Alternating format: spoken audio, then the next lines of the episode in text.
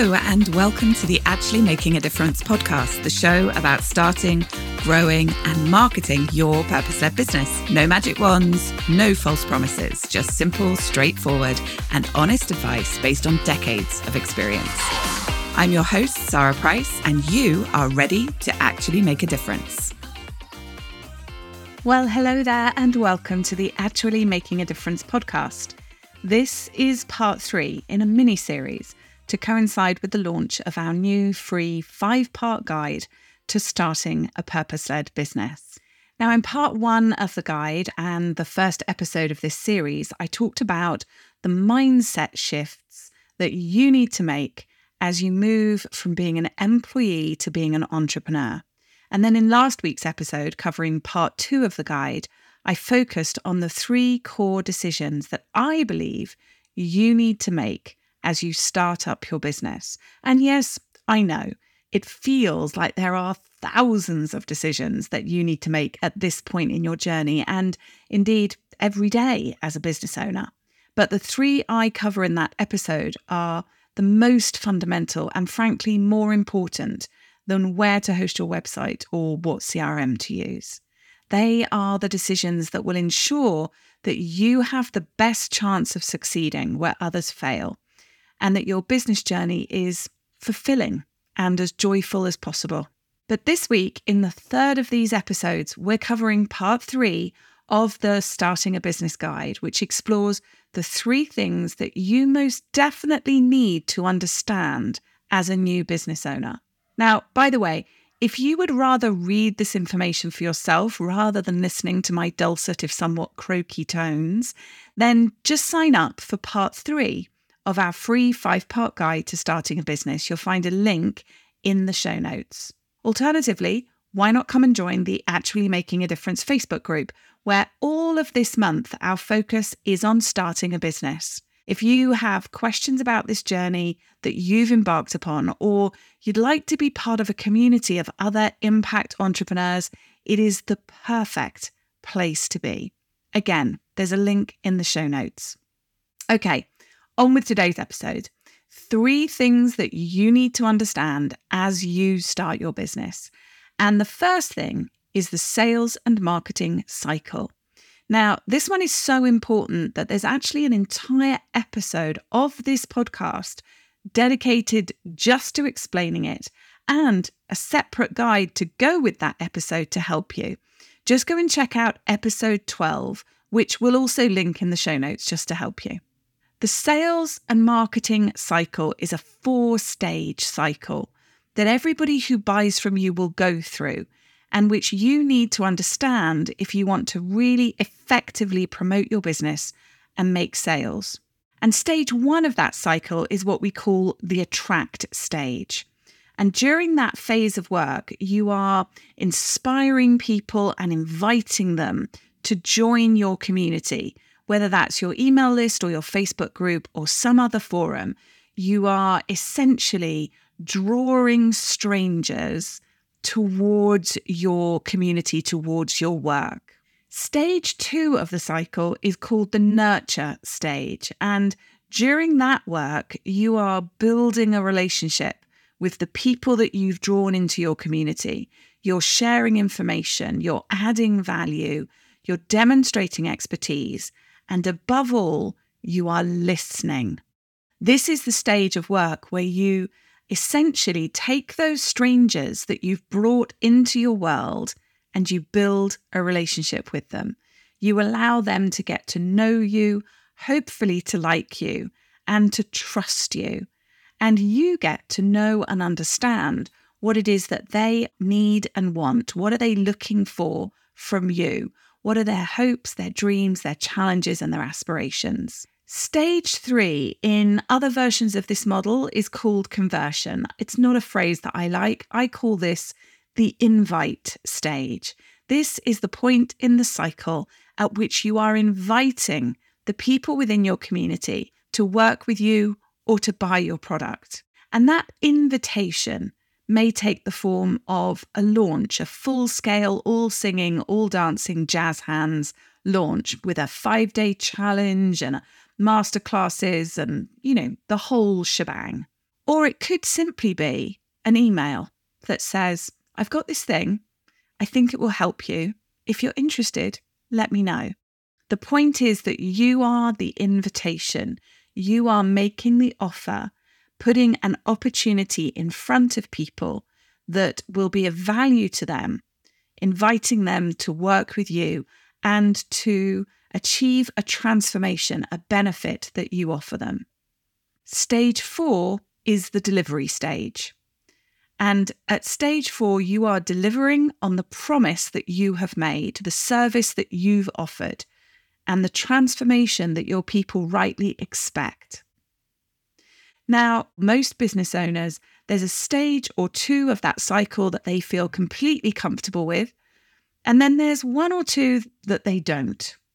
And in this community, in the Actually community, what I see most often is that nurture and deliver are more comfortable for people than attract, which means sticking your head above the parapet, or invite, which many think of as icky sales. But here's the thing every single part of this cycle is important. Every part of the cycle is dependent on the success of the previous stage. And your ability to grow your business and make your difference will depend on understanding and paying proper attention, dedicating proper time to every part of this model. If your launches are not working, one of the main reasons is often because you've not paid enough attention to the attract and or the nurture phase of that model, if you've not brought new people into your world, if you've not nurtured that relationship with them, when you issue your invitation, there is nobody there that's really interested and committed to working with you. The second thing you need to understand the first thing, sales and marketing cycle. The second thing is creating a business model. And there is so much unnecessary complexity in the advice that is offered to business owners about business models. Your business model is really simple. It's this it's the combination of the products you want to offer and the prices you want to charge. But getting that model right is a lot more tricky. And the main reason for that is because we seek to overcomplicate it. I recommend to all of my clients that they stick with the simplest possible business model until such time as they have a team, including people who can deliver programs for them. Why? Because otherwise, you're at risk of being overwhelmed by the sheer volume of content and of products that you need to deliver. And you risk overwhelming your clients as well. The simplest possible business model starts with a lead magnet, something that you are offering for free or at least at a very low cost in order to attract people towards your work and towards your community and give them a taste of your expertise and the value that you can offer them. Product one is the next step. And it's often the first thing that a client or a potential client will buy from you. It needs to be what I would call a no brainer buy. It gives people a deeper taste of what it's like to work with you, but without committing them either to a long term relationship or to a big expense. So it's something it's easy for them to say yes to. Then you move on to product two. And this is what you might think of as your cash cow. It's the product that's really easy for you to roll out if you hit a cash flow problem. It's mid priced. So for some people, they will need to have been in your community for a while. You will need to have a relationship with them before they're prepared to buy it. But there will also be some people who enter your business model at this point. You've attracted them towards your work, you've done a bit of nurturing, and the first thing they buy from you could well be product two. And then finally, product three. This is your flagship, top price, top value product. And often, this is the product where you will spend the most amount of your time with the smallest number of people. It's not necessarily something that a lot of people in your community will buy, and those that do will pay a premium for it because it's your time, and your time should always be at a premium.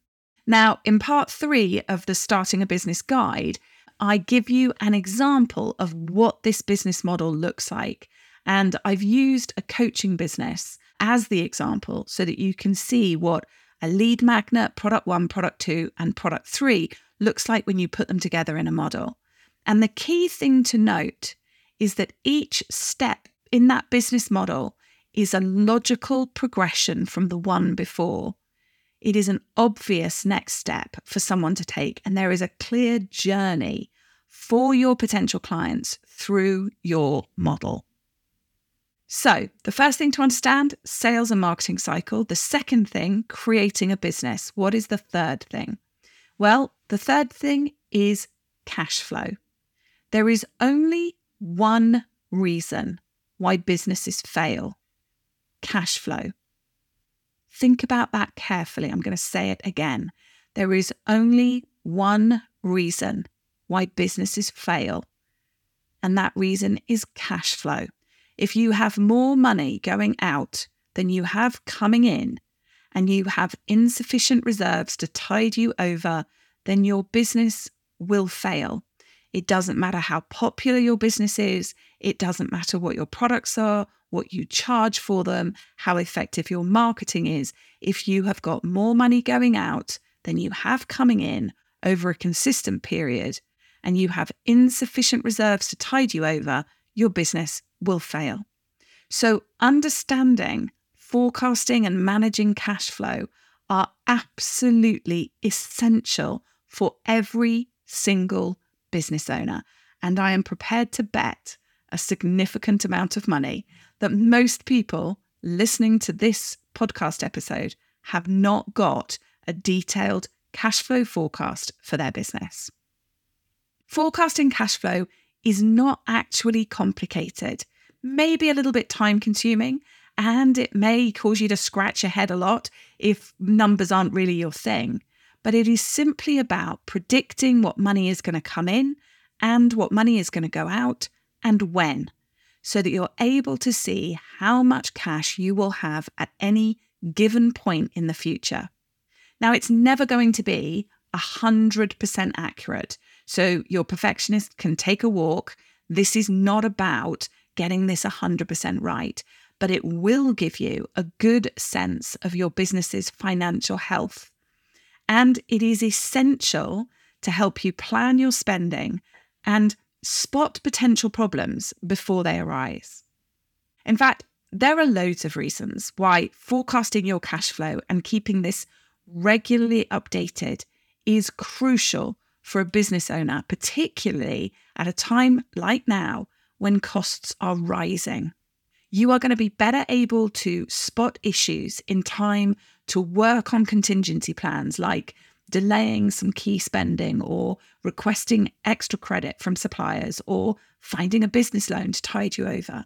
You're going to be much better placed to make decisions about when and how much you can afford to invest in your business and your growth, as you'll be clear about whether there is enough money for that latest tech platform or that training program that you want to go on. You'll be in a position to make sure that there is enough cash in your business to pay you. And you'll be able to identify where the kind of key cash flow problems and challenges are coming, like customers who take too long to pay you, and the impact that that is having on your business and on your cash position. All of that information helps you to make better and more informed decisions, and it can all be done with the aid of a simple Excel spreadsheet. Now, I've just had a mini rant over in the Actually Making a Difference Facebook group about people teaching things that are beyond their expertise or knowledge. And I should add to that don't teach things that are beyond your joy. And to be honest with you, accounting and numbers, finance, it's not in my joy zone. But as it happens, I have been in business since 2010 and before that I was running a P&L in a big corporate communications agency. So I have had to prepare more cash flow projections than I can shake a stick at.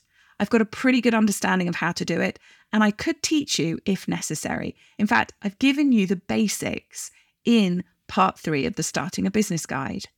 But if you want more detailed training in this area, then I genuinely suggest that you go to the experts, like Actually's accountancy partner, Nicola Devison, who has done a brilliant training on cash flow management and forecasting for the people within my JFDI membership. And yes, you can also find a link to find out more about JFDI in the show notes, as well as tons of live support and advice.